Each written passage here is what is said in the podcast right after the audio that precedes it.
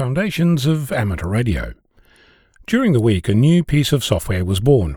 It's not going to solve world hunger or address man made climate change, but it will help some contesters who want to get on air and make noise without actually making noise.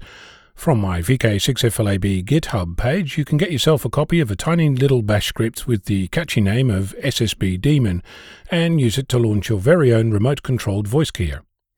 After making the announcement, I received several emails from excited contesters who wanted to thank me for my efforts, and I have to tell you, making something that others find useful is very rewarding. My announcement also sparked some discussion around using voice keyers, including some who consider that this isn't a useful addition to the hobby. More on that in a moment. After the code was written, I had to actually, you know, use it. So I hooked up my radio, launched SSB Daemon, and fired up my current contest logger of choice, TLF, and attempted to make noise. Unfortunately, I wasn't so lucky as to make it all work on the first try. TLF needs to be in CW mode for SSB Daemon to work, and someone somewhere at some point decided that when you change band, the mode needs to be set.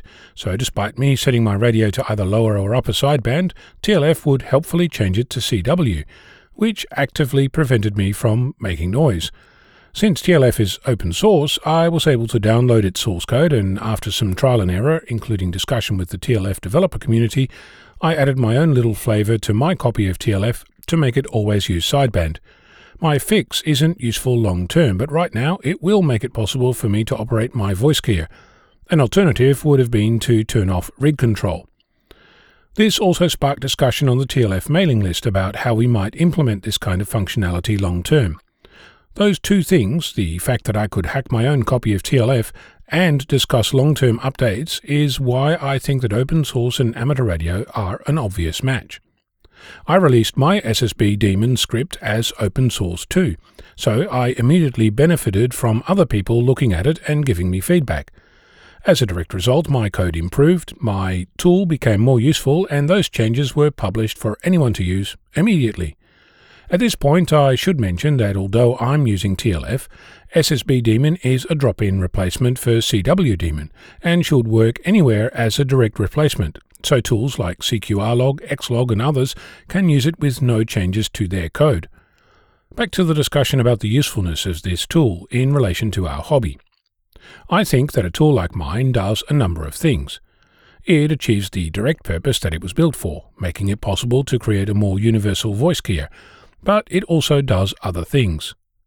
I set out to make TLF do callsign voice keying, but in solving the problem, I managed to build a tool that was universal to any station using an external Morse keyer, regardless of whether or not they were using TLF.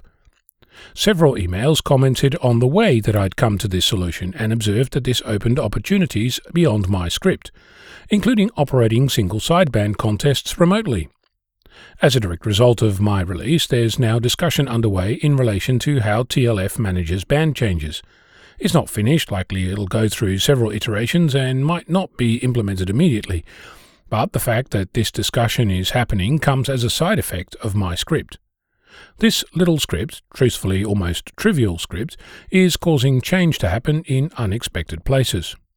It did make me wonder if there are little things like this that we can do to bring awareness and activity to other areas, things like man made climate change, and how we might achieve that in tiny, unexpected ways. As for running a contest with my new voice keyer, propagation permitting, keep an ear out and let me know how it goes. I'm Onno Victor Kilo 6, Foxtrot Lima, Alpha Bravo.